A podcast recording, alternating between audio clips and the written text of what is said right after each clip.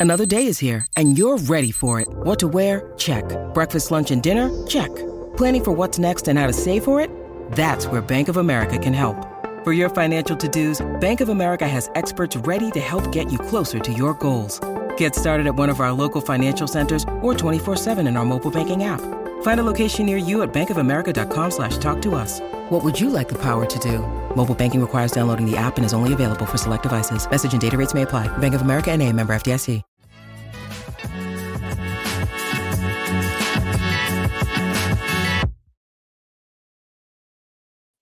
Welcome to Forward Progress on this Monday, October 16th, post week six. We've got an action packed show. We'll be breaking down some takeaways of the week that was. All of our teams won, so you think we'd be in a good mood. Uh, we'll be t- taking a look at early market moves and impactful injuries, and then we'll preview Monday Night Football, including Cleve TA's first touchdown scoring prop. If you're not already, you should really subscribe, like the button. It helps boost us in the algorithm and allows us to grow bigger and reach a bigger audience. Of course, none of this would be possible without our sponsor, Pinnacle. Pinnacle is the world's sharpest sports book and available to bettors in Ontario. Find out what the pros have known for the last 25 years. Everyday competitive odds, your trusted sports book. Bet smart, bet pinnacle, must be 19 plus in Ontario. Please play responsibly. With that being said, I'm your host, George Sofidis, and I'm excited to get this show on the road. I'm joined, of course, every Monday by Pro Sports Better, creator on the Hammer Betting Network, Suma, and Plus EV Better, CleveAnalytics.com, Cleve TA. Thanks for joining me, gentlemen. We had one hell of a Sunday night football game. Um, the Bills really took it down to the wire. Cleve, I want to start with you and with the grander theme. We, we often talk about London uh, and the hangover of returning um, to play without taking a bye, and you you talked about how it affects a team's you know, scoring total and, and, team totals. The Bills stupidly compounded this by flying in late. Is that why you think they look so sluggish and sleepwalking, or do you think it was something else? Yeah, I don't know. It's a good question. I think it's some of that could be could be the case, but also, you know, they just were decimated uh, with injuries in that game in, London against the Jags. So I think the combination of the two might have might have uh, helped cause some of the sluggishness. But yeah, they just it's two weeks in a row that they've come out completely cold and, and sleepwalking. And so I don't know. Uh, it's it's really hard to put your finger on exactly what's going on. But you know they, they were so hot going into London and they could not be stopped and blowing everybody out. And now two weeks in a row they look very mortal and very average at best. So I, I don't, you know, again, I, this happens from time to time in the NFL. Like you have these lulls. So I would uh, tend to think that they'll bounce back, especially against this Patriots uh, team that is essentially uh, de- dead for rights at, at, this point. But you know, it's something to monitor. It, you know, Dalton Kincaid didn't play yesterday. Um, like I said, there's some some injuries on the defense, so you know, uh, might have been just an attrition thing, but uh, definitely something to monitor. If they have a third straight week where they really struggle, I think that's when we start to get concerned. All right, uh, Suma, let's not just dump on the Bills. Let's give some credit to the Giants. They have had a makeshift O line Josh Ezeudu, who is not a left tackle, has been playing left tackle. He gets hurt in the first quarter, and then freshly signed off the couch, Justin Pugh slides over to left tackle. How were the Giants able to hang? Uh, do they deserve any credit for last night's performance? Yes, I think that their de- uh, defense played very decent. Um, played kind of decent against the run at least in the in the first half, and I think Tyrod Taylor made a few key plays, and for like two and a half quarters, it looked like Tyrod Taylor would be outplaying Josh Allen uh, in Buffalo before Allen started to do his um, casual mag- magic.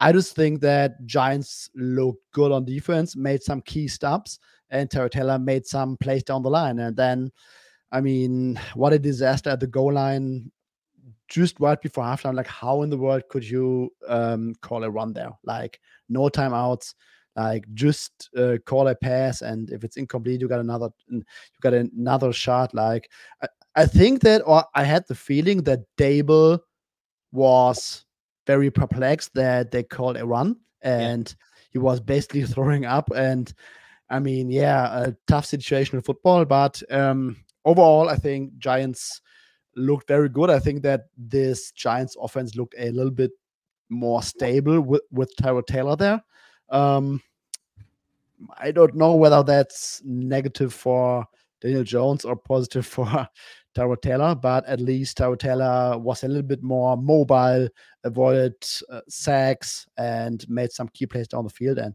just gotta give uh, the Giants credit for that performance. But it was still only a nine point performance with some bad situational football at the goal line.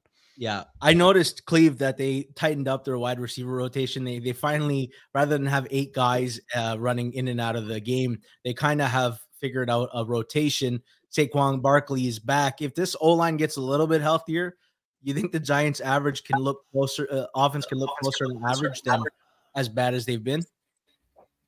Maybe they they're still not very good. I mean, they've got like five number three wide receivers. They've got no real top receiver, and Darren Waller's always banged up. Can't really count on him with his soft tissue injuries. And you know, you're taking me back to that goal line stand uh, for the half. So I anyone who followed me on Twitter, I took Isaiah Hodgins 60 to 1 first TD, and he was the lone, he was the only receiver on the field on that play. So it was clearly going to go to him. Uh, uh, my guess is they were going to throw a fade to him. And I was just, I got up, I stood up and was ready for it. And then he called, he tapped his helmet. He called an audible to that run. And look, I know people are blaming Daboll for that, but I mean, Tyrod Taylor's been starting in this league for a decade. He can't, he's got to know that you can't run the ball there, that even if you have the check. Good point. Uh, option, like, I mean, Daboll told him not to do that. And so I don't know what he was thinking. So that, that really pissed me off. And it was just a terrible play. And then I fell asleep in the second half. So I, I watched this morning what happened at the end of the game. I would have run the ball with Barkley. I, I, honestly, I think you have a much better probability at the at the you know at the one inch yard uh, you know one yard line of running it in, even if Barkley goes over the top, or even if you pitch it to him, like than you do with that throw to, to Waller. So uh, I would have liked to have seen at least run it in. That's the last play of the game. It's a little bit different than before the half. Yeah, but uh, but at least uh, it was entertaining. At least we, we almost had three monster favorites go down, which would have been incredible. Yeah, but, uh, but yeah, it was a, it was an interesting game. All right, one of the monster favorites that went down was San Francisco. Uh, let's throw CLV out of the window. A lot of us got in under, you know, under six and even at six and six and a half, and the game went all the way up to 10 and I think closed nine and a half. All right, Suma, let's start with you and San Francisco. Like they have a lot of really good players, and three of them got hurt. Trent Williams uh, finished the game, but it looked like he might have got a high ankle sprain. CMC leaves the game with an oblique and Deebo Samuel with a shoulder. Um, how serious a blow uh, do all these guys are all these guys, and who's the most important? Because if you're missing even multiple of those guys, this offense might not be as good as it's been. Oh yeah, absolutely. We are probably so if all those guys miss, we are already moving towards cluster injury territory because all three of them are, are very important. Like Trent Williams, argu- arguably the, the best left tackle in the game, um, also correlated towards uh, Christian McCaffrey's success on the ground. Deebo Samuel, um, very good weapon. So it will be tough if, if they lose those. I think Deebo is probably the guy that um, has the highest chance of missing some time with his shoulder injury. CMC don't know whether they're going to rest him for a game, but at least it um, didn't look that bad. And I think Trent Williams came back into the game, but they needed to help him a little bit. I think there were some plays where they had a tight end helping him uh, chip the pass rusher. So um, probably Deebo the the most likely to miss some time. And it was a weird game. Um, after that first scoring drive, San Francisco was not able to do anything in that game. Yeah. And the Browns basically just sit back there, let their D, D line eat, and basically were more physical and just hammered those guys.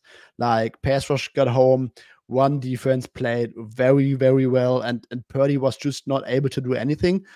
I think weather was a some kind of an issue. There was one play where um, he had like wet hands and almost fumbled the ball. Uh, maybe two or three balls that were misplaced because of some wind. Yeah. But overall, I just think that was my impression when watching the game that the Browns, in combination with those Niners injuries, just just had their number yesterday. Cleve, uh, in hindsight, and when we look in hindsight, everything seems a lot more obvious. Uh, 10 points in bad weather against an elite defense was a tad disrespectful, no? Like, how good is this Cleveland defense? Yeah, I mean it's the best in the. League. I think it's bar none best in the league. I think at this point they kind of met all the challenges, and um, you know I, I tweeted about it that uh, of their five games so far, they have four of the top 18 performances in the NFL in terms of success rate allowed, and they have three of the top five. Like it's just incredible what they're doing, and it's you know Jim Schwartz is a, is a magician, and he's going to get a head coaching uh, job. I think I, I know older DCs are not not in vogue anymore, but he's doing such an incredible job with this defense that I think he's going to get some looks and he deserves it. I mean, some of the stuff he's done has been incredible. They ran man to man on like 75% of their um, defensive snaps yesterday, uh, which was a little bit more than than, than standard.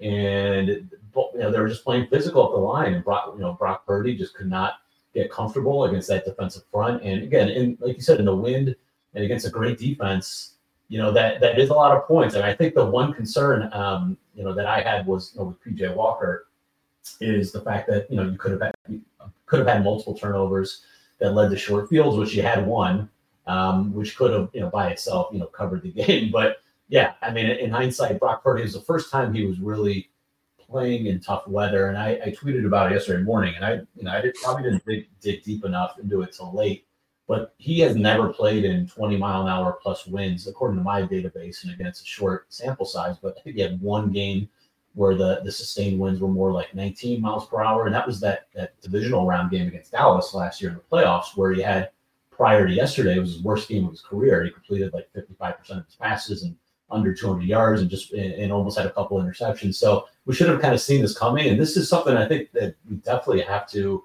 pay attention to going forward in the playoffs. Whether you know whether they play at home in San Francisco where it can get very windy, um, or if they play in Philly or you know somewhere where you know the conditions aren't perfect. I think that's absolutely a factor that we have to keep in mind going forward.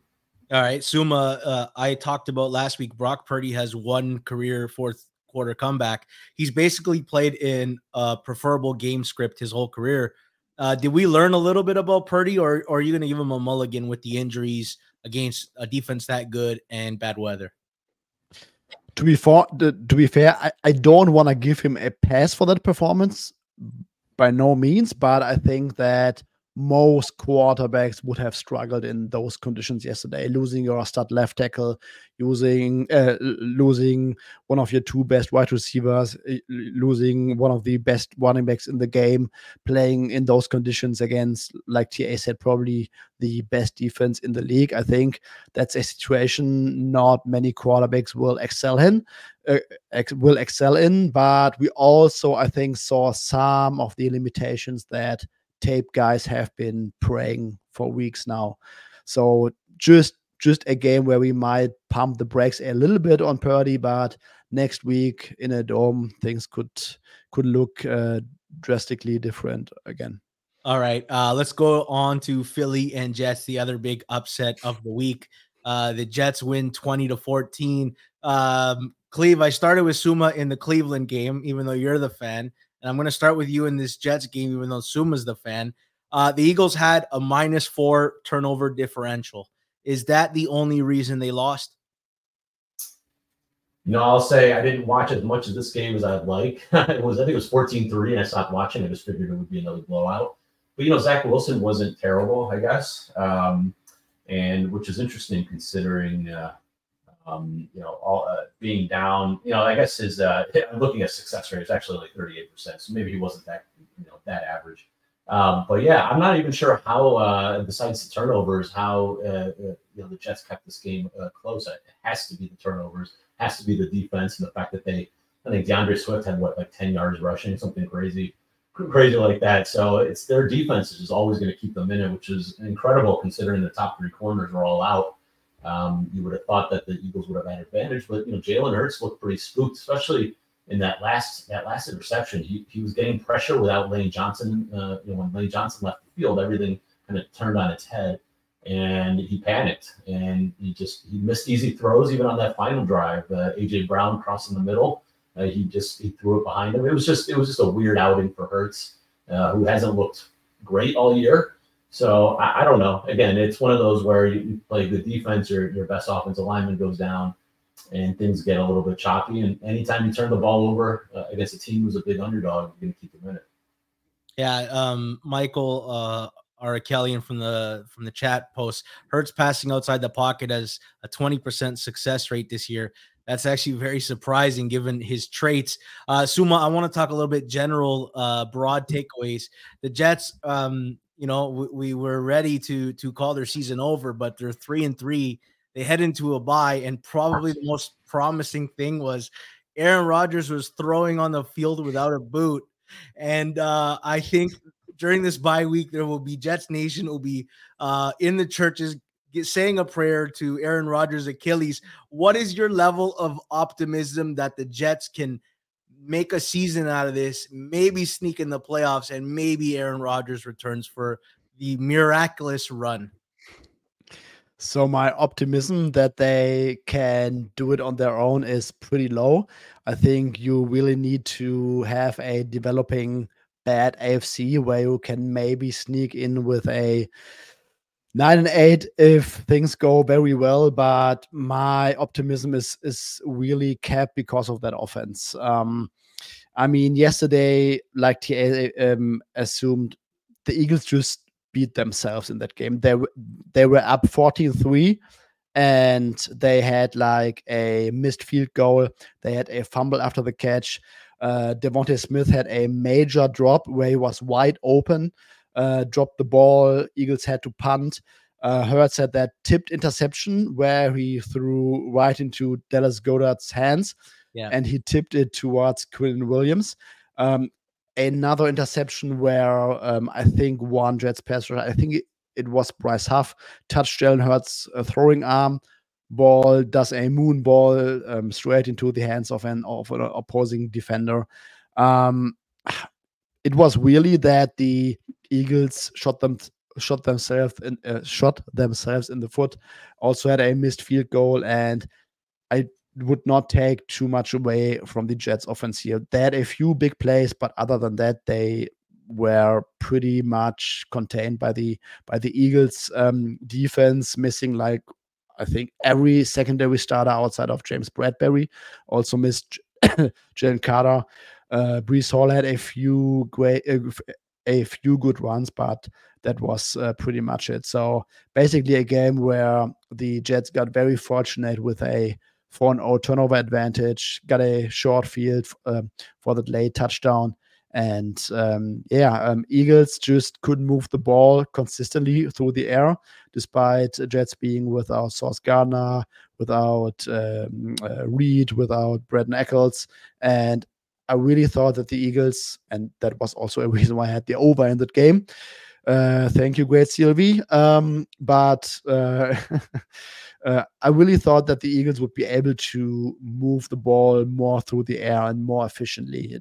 And that was just not there at some point. They had a great opening drive with that 19 plate um, uh, touchdown drive where Jalen Hurts um, reached for the goal line, which, in my opinion, didn't really look like a clear touchdown to me, but whatever. And then all of a sudden, yes, the the Jets pass rush got stronger. Also, the Eagles lost Lane Johnson, but overall, it was really more uh, um, Eagles losing this game versus Jets winning this one.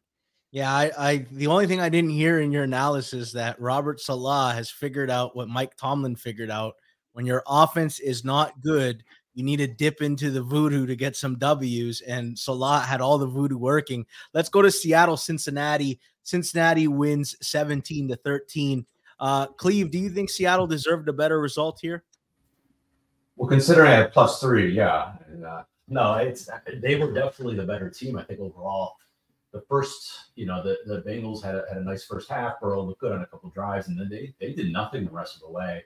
Seattle did a nice job of shutting them down in the second half, and, the, and Seattle was really good from between the twenties.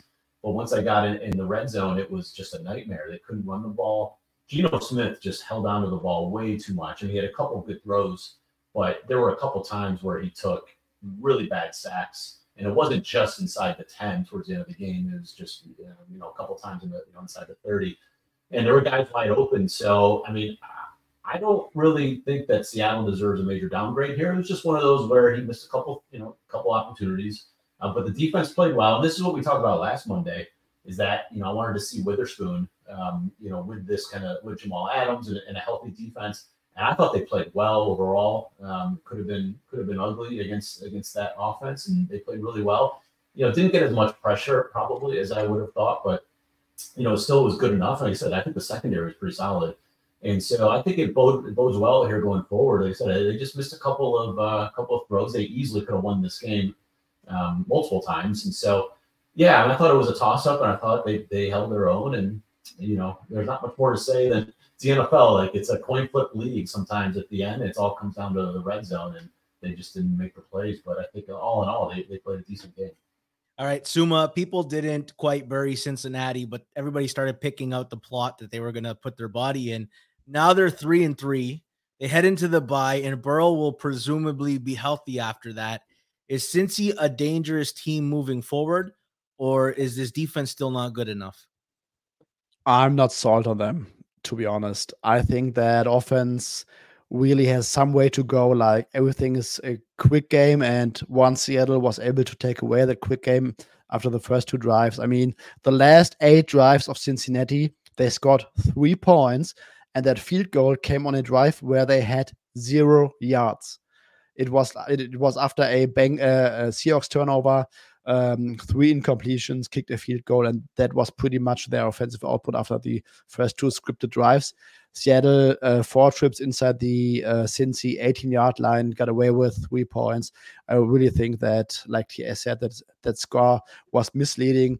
I don't trust that Bengals defense overall. I think they are worse than last year, and the offense. I mean, yes, Burrow looked much healthier, but that offense still doesn't look healthy to me. Like everything is just quick game. Offensive line is is not that stable, and maybe they come out of the bye week with some adjusted scheme, like more under center, play action stuff, like they plan to going into the training camp. But other than that, uh, we, we really need to wait and see for that offense to to make some improvements. All right, last takeaway game, uh, the early London game. Cleve, this was a weird game. It felt like Baltimore dominated, and yet we had to sweat the cover at the end of the game. What was going on in the red zone for Baltimore? Oh, you're telling me? I don't know. Honestly, I, I was having fights with people on Twitter about this. Uh, not fights, but just debates about. I couldn't believe it. They would throw the ball at will between the 20s, and they get in the red zone. And I counted 16 runs out of 19 red zone opportunities. Now, some of those were ended up being scrambles.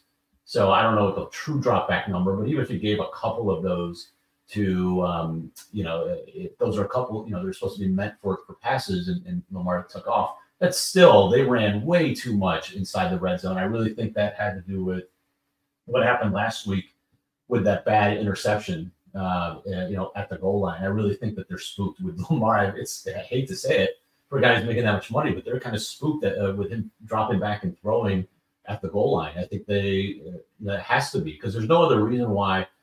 Why would you run the ball down the throat of a, of a defense where the only thing that defense is good at is stopping the run up the gut? and they just kept doing it over and over, and it was really frustrating because they should have won that game by multiple scores, which we could have said against the Pittsburgh game, right? Like that was the that, those were drops. So I don't know. There's just all there's just something just slightly off with this offense. Um, it's, it's, it's like one week it's it's drops, the other week it's horrible uh, red zone play calling. It's there's something you know kind of missing. But I think when they put it all together, they've got the components. I mean, they've got a really deep wide receiver corps. We even saw OBJ you know, looked like the old OBJ on that slant. He took it about 40 yards. It's really nice. Um, he looked explosive out of nowhere. And you got Zay Flowers, who's you know really good in short space. You know, Agholor and Bateman, Mark Andrews. Like you actually have real weapons. So you know, I feel good about them uh, overall. It's just you know they just have to clean up some things, you know, especially in the red zone. And the defense looked great. I thought the defense was really good. They're very aggressive. a couple of defensive PIs and holdings, and obviously that bad Kyle Hamilton uh, roughing, which you know who knows he may get suspended here. We saw Kareem Jackson get suspended in the opener or something very similar on a hit. So um, you know, and that could be a big deal, especially with Marcus Williams dealing with his injury. So you know that could be a big issue. Kyle Hamilton's been their best defender, so um, it'd be some, that's something we definitely have to keep an eye on. But uh, I think all in all, Baltimore's a real contender. Just they got to clean up a few things on offense.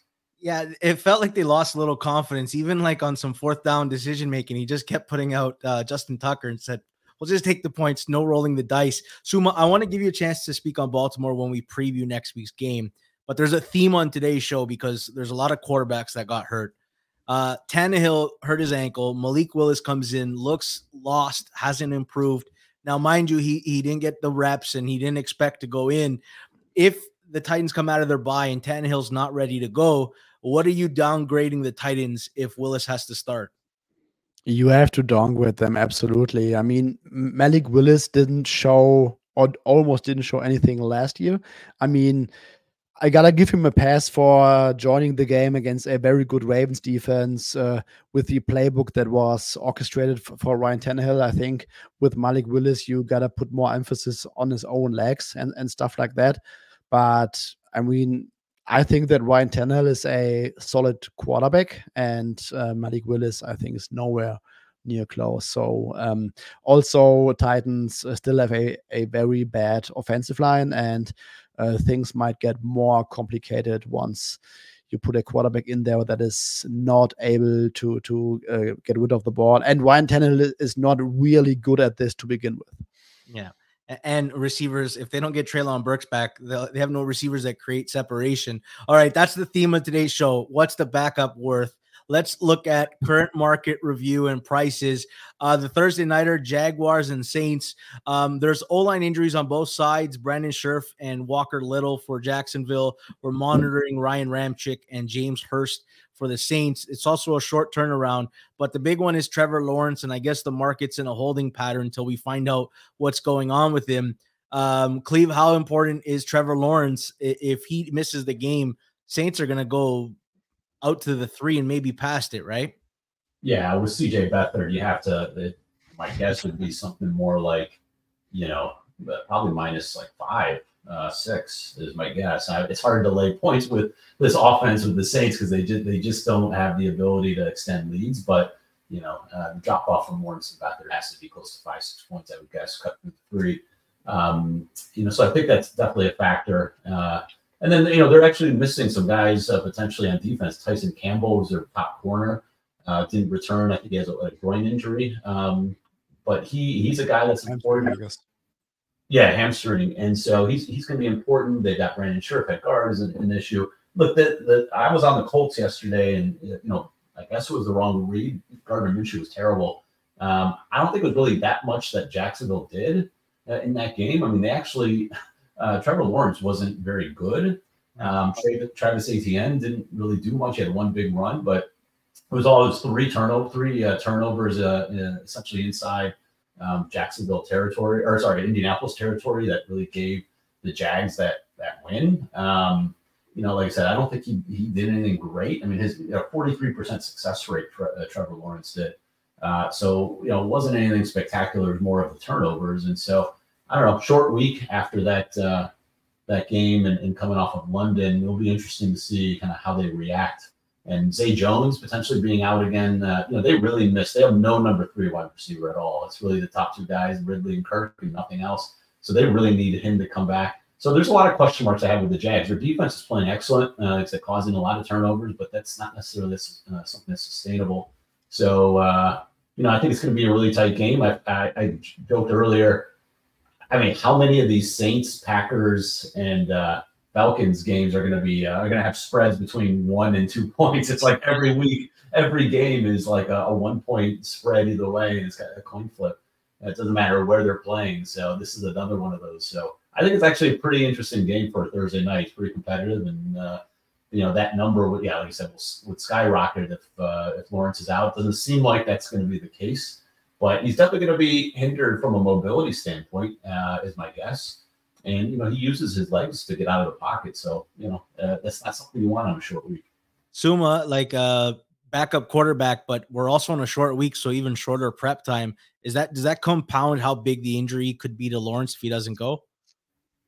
Oh yeah, absolutely. And you are playing against a very decent veteran uh, Saints defense uh, that likes to play a a lot of man coverage and really try to force some uh, coverage sacks and coverage pressures where the where D line that is I, I, think not really that great at, at uh, generating quick pressure, but they they really are crazy between their secondary and their um, front seven and try to use some stunts and stuff like that, and really try to to, to cloud the picture for the quarterback. And yeah, if you put CJ Beathard in there, um, I mean, it's not going to be a lot easier uh, for the for the Jags offense. But on the other side, I mean, the Saints. Um, when you look at their schedule so far, like a very close win against the Titans, Panthers, uh, close game against the Packers, got hammered by the Bucs at home, Patriots, and now um, their their defense also did not look that good against the maybe first real quarterback on their schedule. So um, yeah, we, we will see what happens with Trevor Lawrence. All right, let's talk about this Raiders Bears game. Uh, Suma, I'm going to start with Why? you. Only because both starting quarterbacks are highly in doubt. Uh, first, we get the Jimmy Garoppolo news that it, it doesn't look like he's going to go this week, and then you know the the the the books uh, shift the money a little bit. They don't get off the three, but they they shade it towards the dog, and then we get 20 minutes later the news that Justin Fields is doubtful, uh, and they shade it now towards the Raiders, but still on the three. All right, um, Suma, what is Jimmy G worth to the Raiders, and how much do they downgrade? And then I'm going to leave Justin Fields' question to to Cleve. Yeah, I mean, I think that Jimmy G is kind of solid. I, I, think that the Raiders' offense in general has some structural issues this year. They cannot really run the ball. They invite a lot of um, stacked boxes and um, really have a low success rate running the ball, and that's really integral to, to, to that Josh McDaniels offense. Uh, Davante Adams is getting a lot of uh, passes where he basically has to protect himself already against a arriving safety or or linebacker. They had, I think, two tipped interceptions already on the season. One against Denver in Week One in the end zone, and then uh, yesterday against the Patriots. So kind of shaky the offense yesterday. Also, the the first time that they scored more than 20 points, and that was with the help of a last minute safety by Mac Jones that cost all of us some money. Um, I mean, really tough offense. I think that when you look at the personnel, I mean, the offense uh, offensive line is not bad. They got a good running back, Davante Adams, Jakobi Meyers. Um, their young tight end is coming along. I think that this offense should be better in terms of efficiency, but they are not, or they don't seem to get everything together. But um, yeah, I think Hoyer from Jimmy Garoppolo is still a, a downgrade, but maybe not the biggest downgrade when it, when we consider we are going to play or they are going to play against the Bears. All right, Cleve, you get the Justin Fields question. Uh, we're about to find out how bad the Bears can be without this guy. Um, uh, how bad is Tyson? Is it Bagent or Bagent? What's the what's the downgrade? What, what you put a number on it? I don't know how anybody can put a number on it. I mean, a it's hard to value Fields because he's so like. I mean, he, he can hit those explosive runs, explosive plays, but from a down and down, um, you know, EPA, you know, success rate, he's not very good. So uh, you can't, like, you can't really downgrade it that substantially. But we also, it's I mean, this Tyson Bagent is an undrafted free agent who was actually really good in preseason. I know a lot of Bears fans uh, were excited about him for whatever that's worth. He was one of the top, I think, 10 graded uh, PFF uh, quarterbacks in preseason, but again, totally unknown. I don't, I mean, he doesn't have any rushing capability, so it's purely in the pocket. So maybe you get, I don't know, maybe your passing itself isn't really that much, you know, influence, but it's the the kind of the explosive run game um, that changes things. So I don't know. Uh, downgrade them four points. I'm just I'm just you know making up numbers. I don't think anybody can can you know give you an accurate depiction. Like what would this line be if Fields was playing? I guess it would have been Raiders. Mind you know if, if it was the problem too is it's Hoyer on the other side, so that's what it's yeah. priced. Right now it's priced at three with both. Like if you assume that Jimmy G to Hoyer is worth like you know two three points, um, you know this would be maybe Raiders, you know, close to, to pick them if both are playing, but now that both are not, it's five or it's three. I, I don't know. I, am this is anyone's guess. I think that the people that are betting this are guessing too, and that's why it's just stuck on the probably going to be stuck on the key number three. I can't imagine laying more than a field goal with Hoyer. Uh, but I also can't imagine taking this guy, this undrafted free agent with a bad defense at home under three. So it's probably just going to stay at three, and, and it's going to like it's going to be anyone's guess. So uh, it's a horrible answer because I just have no idea how you value um, how you like that drop off because we don't know anything about this guy, and you know Justin Fields is a tough uh, tough guy to pin down anyway. So um, you know. It's uh, it's one of those things where I will not touch this. I don't care what this line is. I'm not going to touch it. Right? Uh, it's impossible. All right, Suma, let's guess some more. Um, Browns and Colts. Um, let's get out the other injuries out of the way. Joel Bitonio didn't uh, play for Cleveland last week. Braden Smith, Alec Pierce left the game early for the Colts.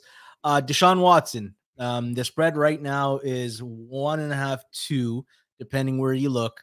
What is the line if Watson goes? What is the line if Watson doesn't go? What's your best guess? I think if Watson goes, this will uh, easily go through the three, in my opinion. I think right now it's probably a, a, blend of leaning towards PJ Walker because Deshaun Watson, uh, correct me if I'm wrong, TA, but he was DNP all week. And with that rotator cuff contusion in his throwing, when you are three times DNP, I'm having a hard time thinking that he's going to be able to play this uh, next week, let alone uh, being healthy enough to be close to 100% not not a medical expert, but I think if he was anywhere close to returning last week, we wouldn't have seen like a DNP, DNP, DNP. So I think right now market is leaning towards uh, PJ Walker starting, and um, yeah, I mean, can you imagine? Uh, Gardner Minshew against that uh, Browns defense. Uh, so um, if if you put a close to healthy Deshaun Watson there, I think that line should easily be north of, north of that field goal. But right now we are probably looking at a PJ Walker line. All right. Um, Cleve, you brought up the question in, in our group chat earlier um, because somebody was asking you, what's your best guess for with Watson and without Watson? Yeah, I, th- I thought with Watson it would be yeah, cross to the three, probably three and a half is my guess. Um, you know, he's still not 100%. So even if he was cleared to play, you got to factor in a little bit. At the same time, you know, I think without him, that's the the question is if he's declared out, how far does this drop? Does this drop to Indy minus one or is this Cleveland minus one? Uh, you know, how much is this factored in already that that Watson may play? I mean, I, I think it's kind of like a 75 25 that he'll play, although I'm not sure that's the case. Maybe like 60 40. Uh, although I'm not sure that's the case. I think it's more of a coin flip. I, have heard that you know this shoulder injury is more of a four week type of uh, time frame, and we are in currently in the fourth week, so it's right we're right on the edge, and I guess it all depends on on how he you know how he feels when he can throw. I think my understanding is he's got pain when he throws, and he can throw. It's just he can't push it yeah, with a lot of juice on his throw. So do you really want a guy who's you know 75%, 80%? who can make kind of the intermediate throws but can't go down the field? Um, or would you rather have a guy like PJ Walker who can kind of, you know, just with that defense kind of keep you around as long as you don't make any major mistakes with your running game and, and um, you know, short passing game, kind of make this a 16 13 type game. And then you hope for, you know, the next week in Seattle, that's when maybe Watson can play. That's my, I'm, i would lean that way. Uh, so if you're interested in the Browns, I would probably just wait because I don't think you'll um, I don't think you you were going to get Watson, but you never know. Like I, we're all guessing here. I don't think anybody knows for sure. So um, I, am just curious to see how far this would drop. You know, with PJ. I mean, it's hard to lay points with PJ Walker on the road against anybody, especially against a you know Indy's a you know call it below league average, but they're not not a bad team. So um, that that's going to be interesting. Kind of how this settles. We might just settle right at pick. All right, let's uh, look at the game that's been getting the most action this morning and has been lighting up the screen. Uh, Lions and Ravens. The big injuries to watch are both running backs for the Lions. Jahmyr Gibbs still hasn't played in a couple weeks. David Montgomery uh, got a rib injury. Many people don't think he's going to play. And they still had Brian Branch and Jonah Jackson, who were also uh, injured and active. For the Ravens, Marcus Williams didn't finish the game, and Kyle Hamilton was ejected for frankly, it was a that was probably the worst dirty hit I've seen this year. He, looked it looked like he launched himself into uh, the gentleman's helmet. Um, all right, early market movement like this line starts at two and a half, and Ravens money comes in. We're out to three minus 15 minus 20 um also the under uh and the over the to- the total got bet down to 40 and then it got bet back up to 42 so there's difference in opinion in this market.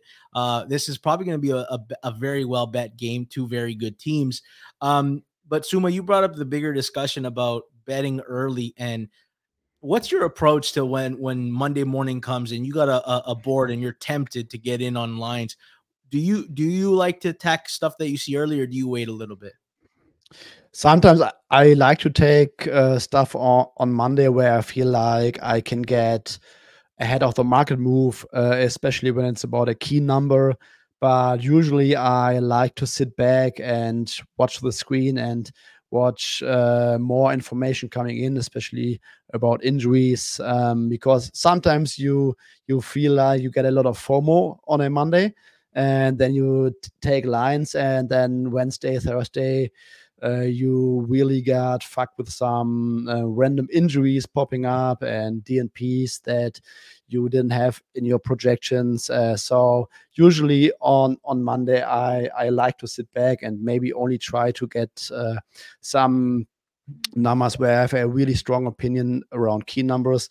Um, this game, I, th- I think in the early weather forecast, there are some winds like 19 miles per hour sustained and 35 plus gusts. So I think that played into some people betting the under. Um, yeah, very interesting spot. I think the Ravens offense, we talked about it briefly earlier. I think the Ravens offense, just when you hashtag watch the tape, it's really, really good. But doesn't really show up in stuff like EPA per play because of all the drops early in the season and uh, uh, John Harbaugh like kicking field goals on fourth and inches, fourth and one, and um, they trying to to run the ball into a, a stout uh, Titans run defense, even though Lamar is having a field day through the air. Um, I think when you would adjust for like all the crazy drops, and uh, I think he also had a tipped interception at, at some point.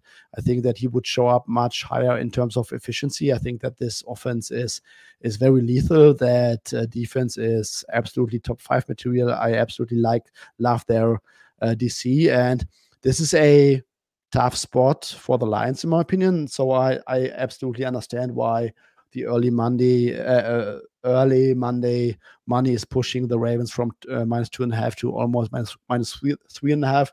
I mean, when it touched three and a half, we we saw some buyback today.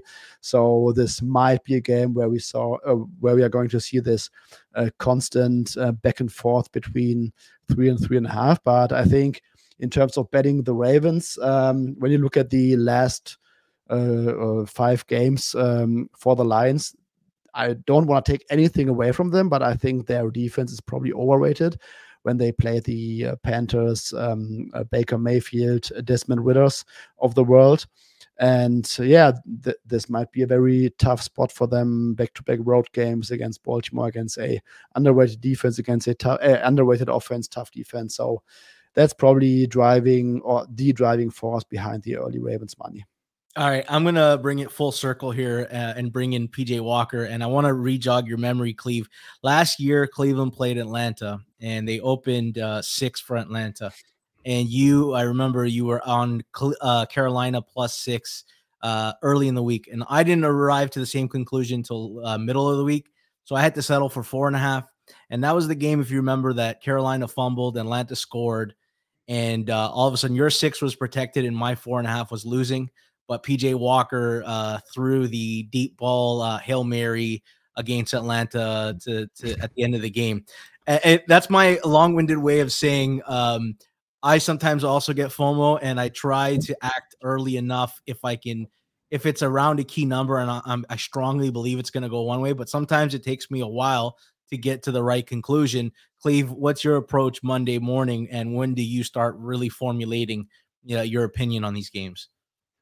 Yeah, so uh, if I think there's really we we had a group chat about this because it's it feels like early week CLV just doesn't really hasn't really mattered when it comes to the final results. It matters when it comes to the final close, but the actual results, it feels like ever since COVID, um, where that was just wild. Some of those CLVs, right? Because um, you know you, you had to kind of guess as to who's going to play, who's not, and then you had you know midweek like guys pop up, but um, you know, to me, it's either around. It's really just around if I really. I, I think after doing this for so many years, I have a good sense as to where the market will move, especially early. Um, and so if I think that I'm I've got a good matchup, um, or you know there's an injury or something like that, and I think that there the, the number is going to move around a key number, I will get in early. Um, I'll get a position early, but otherwise, you know, and that happens maybe maybe I get two positions a week um, on Monday or Tuesday is, is kind of on average, and especially with totals and when you talk about weather and all those sorts of things, that's where I, I really think it's important. Um, but otherwise, you know, it by the time I get all my data in and then I analyze the matchups and I look at some of the um, some of the injuries, and again, more than ever, feels like there's a lot more in in week during week injuries during practice. Like we're getting things. You know, I was on Philly uh, Monday last week at minus six. I just I knew this would get to seven. Uh, Alijah Vera-Tucker was announced out on Monday morning, and I said, all right, this is a horrible matchup. That D line against Zach Wilson and that O line, and then now you don't have Tucker. This is sitting at six. Like this is going to get to seven, and so I got in it moved to seven like within a few hours. I felt, you know, oh, this is, I knew this was going to happen. I actually got to seven and a half, I think, for a little bit. And then uh, midweek, uh, we started to see that uh, that uh, Darius Slay was on the, the uh, practice report from an injury.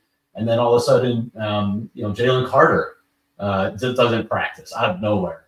And then both of those guys are out by Friday. And I was just like, holy smokes, like everything that I wanted, you know, I wanted Carter versus that interior of the line, you know, Darius Slay, uh, on on Wilson, there's just nowhere for Zach Wilson to go, and then all of a sudden those guys are gone, and it's like I, I wanted out of my bet. So even though Sauce Gardner was announced out, it wasn't really. I didn't take the bet because I thought Philly had an advantage outside. It was I thought it was just I didn't think Zach Wilson could do anything with that offensive line. But then I lost kind of all that advantage with these injuries. Long-winded answers say that there's so many things that that uh, continue to occur during the week that getting in early uh, and losing out on that information later in the week just doesn't seem to be as important anymore. Um, it almost feels better just to wait.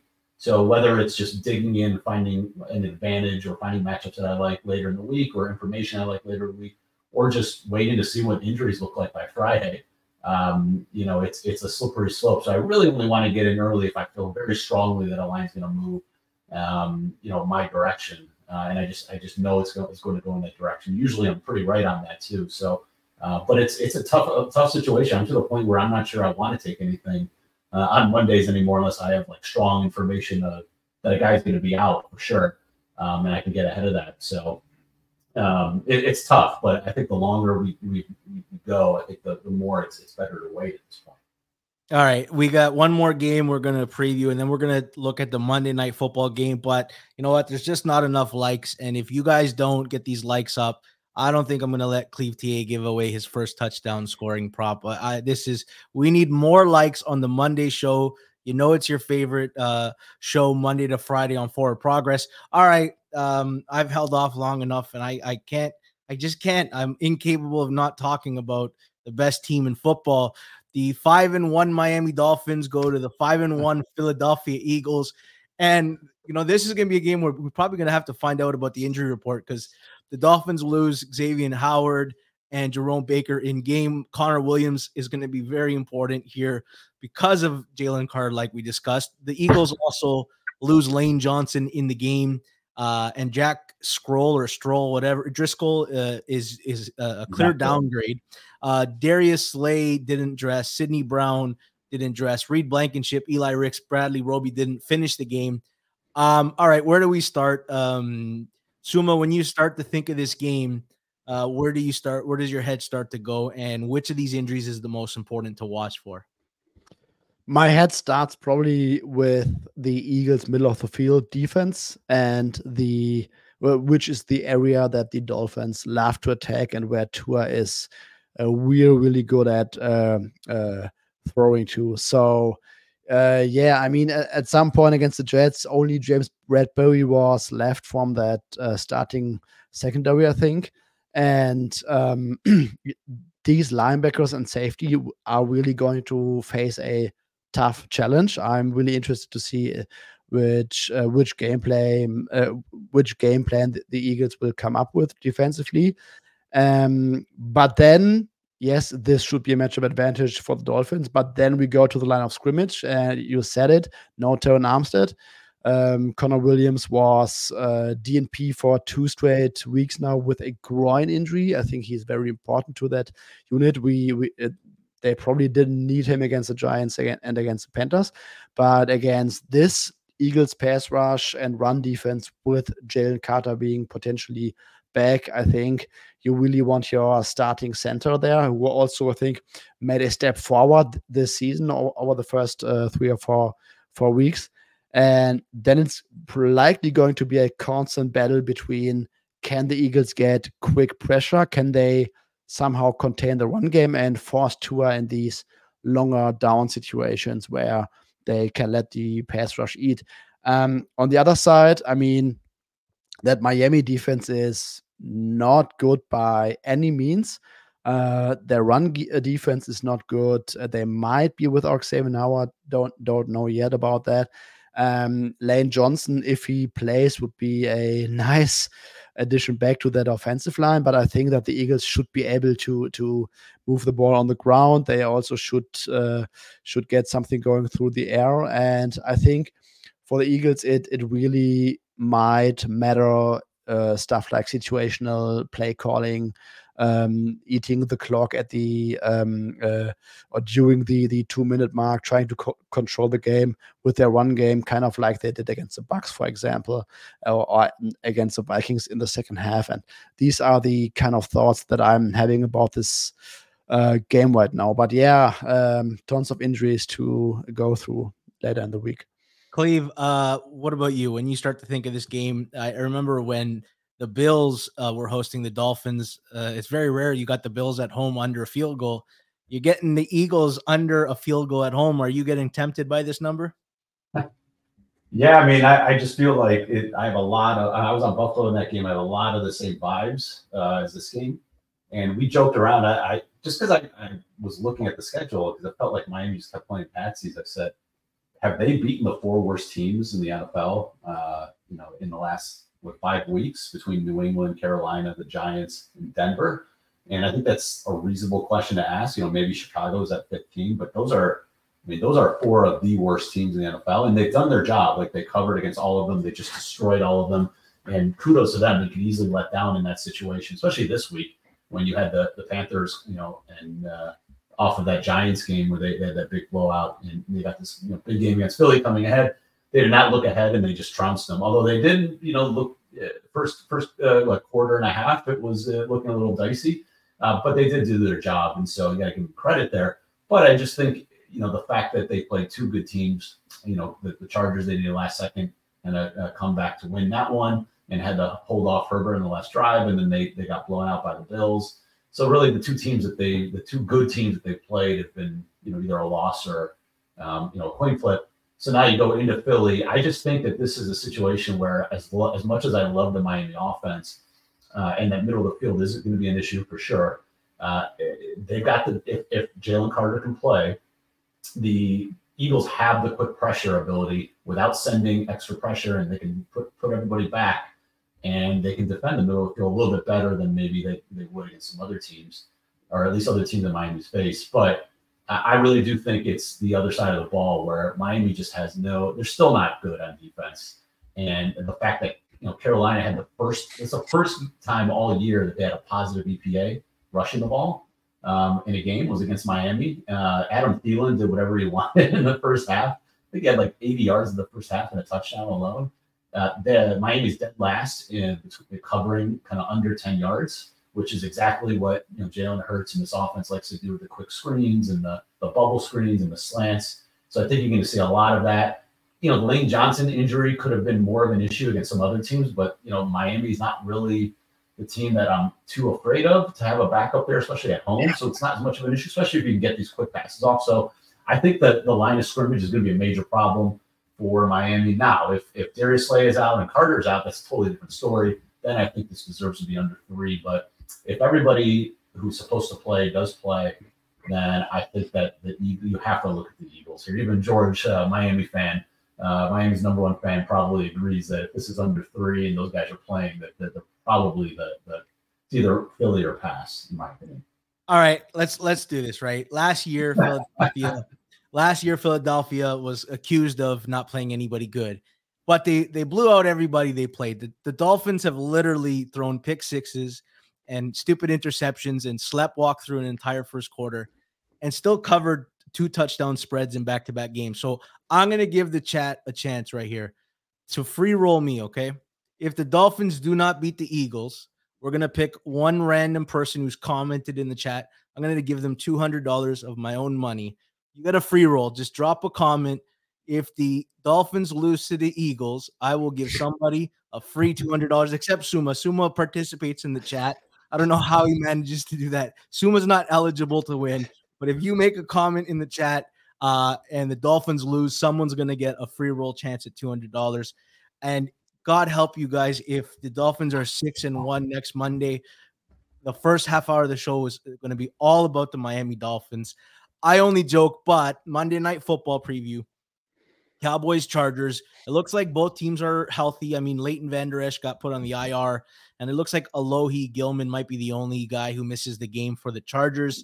Um, all right, let's talk about it. Suma, it feels odd to say this, but I want to see how Dallas uh passing attack looks against the Chargers, and I want to see how the Chargers can run the ball against Dallas. What are you looking for in this game? What do you expect from this matchup? You already nailed it. These are also the two things that I'm going to watch uh, tomorrow morning. Um, Dallas Cowboys bottom three rushing success rate on defense. I think that with Austin Ekeler back, um, Kellen Moore will.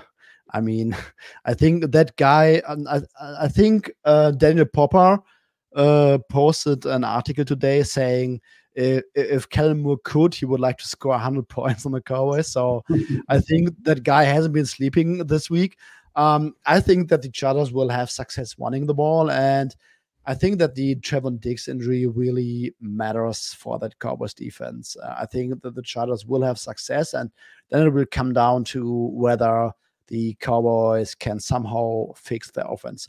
I watched every single all 22 snap of the Cowboys offense from last week, and I really gotta say, I'm not a tape expert, but everything looks so static, undynamic, like isolated routes on on on third downs, triple slants. Um, every time the the Niners were able to figure out whether it's a run or a play action, like when it was a play action, those linebackers did not bite at all. And when, it was a one, you you sometimes saw uh, Fred Warner, who is pretty good at this, to be honest. But you sometimes saw Warner really making one step towards the one before the ball was snapped. So a, as if there are certain tells in the in the Cowboys offense, I think Michael Gallup looks completely washed. He cannot create any separation. CeeDee Lamb is not getting fed for whatever reason um, I really have some concerns. And I think if we saw one thing with, with Brandon Staley over the first uh, two years um, when he was on the Chargers, he can come up with a good game plan for specific type of offenses. So really looking forward uh, toward toward that matchup. All right, Cleve, I want to ask you two questions, and the second one being who do you like for first touchdown score? It's uh they're coming out of their bye. It's been six weeks. Is this the week you think that Quentin Johnston finally gets a bigger role in this offense? And then uh the, then the next question is who who are you looking at for first touchdown score? Yeah, with Quentin Johnston, I, you would hope. I mean, it's it's a little bit uh you feel a little bit worried that he hasn't, you know, broken out yet, especially since Michael Williams got hurt. But you know, he's got to do it at some point. You know, as Suma mentioned, without Diggs, you know, you got Bland and you got Gilmore. That's about it. Uh, Jourdan Lewis, a corner, they're struggling there. Um, you know, we'll, we'll see what happens. I think it's interesting. They said the the is Kellen Moore going to take the bait? I mean, teams run at Dallas at the third highest rate when you adjust for opponent um, in the NFL uh, in neutral game situations. So is he going to take the bait and, and, run, you know, stick to the run with, with Ekeler and Kelley, Uh, or is he going to try to, you know, kind of be creative and, and show McCarthy uh, that he deserved to stick stick around and, you know, throw the ball down, you know, down the field. So I think that's going to be interesting to watch. Uh, I, look, no matter what you what you think, this is going to be a one one possession game because this is the Chargers game on prime time. 17 of the last 22 uh, Chargers games, I think, have been within one score. So like there's just it's just flip a coin at the end. That's why I have no opinion on side or anything. Just because I just it's just going to come down to the, the last last possession. I think both both teams have advantages. The the Chargers are bottom eight and uh, early down success rate against the against the pass, uh, bottom five overall. So if you're going to get them, you know they should be throwing on early downs, whereas uh, the Chargers should be running. Dallas is dead last in success rate on early down. So I think it's going to be an interesting chess match to see kind of who decides to do the opposite of what they're what you know where they should be going. Um, but I, I would kind of lean Dallas's way if I had to, but I don't. I would not put any money on either right. either side. Um, all right, fine. You want to know the first uh, touchdown? Like I, I go. Anyone who follows me knows that I, I only do long shots. Okay, so if you're coming here for, uh, if you want me to say Austin Ekeler or Tony Pollard, you're not going to get that here. Uh, I only do extreme long shots, and so um, I, I, have to do a real, real big long shot. So I'm going to go with uh, a guy named Luke Schoonmaker out of Michigan. He's a rookie. He's a tight end for, for the Cowboys. It's the number two tight end for Dallas. And so he he was elevated uh, a couple weeks ago. Peyton uh, Hender Hendershot, who was the um, who was the original number two, he just got put on IR. So uh, the last two games, Schoonmaker has increased his snaps up to about he's about he's getting about forty to fifty percent of the snaps on offense. He got two red zone targets the two games ago. The last game there were no red zone opportunities for Dallas, so they didn't even have an opportunity there. But two weeks ago uh, against New England, he had two targets, and I watched them. They were one was he just dropped. It should have been a touchdown. The other one, he he, he got tipped at the goal line. Um, so uh, and Dak has thrown 15 times out of his 35 red zone targets, uh, tight ends. So he really does like. Uh, and we know last year with Dalton Schultz, he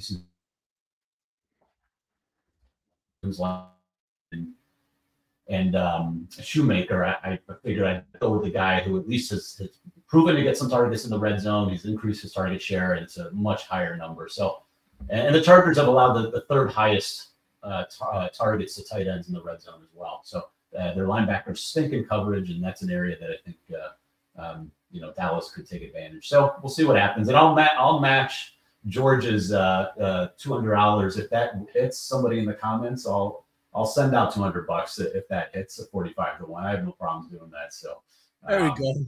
I'll follow George here. And then uh, uh, for the 200, you're not going to get when the Dolphins get smashed by Philly. I'll give you 200 for when this uh, first touchdown hits.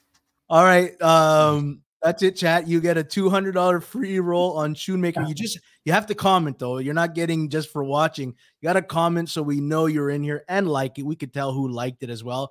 And if the uh, if the Eagles beat the Dolphins, uh, I'm to give the chat two hundred dollars because that's how confident I am that I'm still going to have my two hundred dollars, and the Dolphins will be six and one next week. Guys, thanks for doing this, man. I had a blast. We'll be back again tomorrow at two o'clock with myself and Sharp Clark to break down some film, recap the Monday nighter, and give you the first Thursday night preview. You won't want to miss it. Please subscribe, like hit the notifications bell. It boosts us in the algorithm. That's it for me. Thanks to Suma. Thanks to Cleve TA. Thanks to producer Jason. And thanks to you, the audience. Until next time.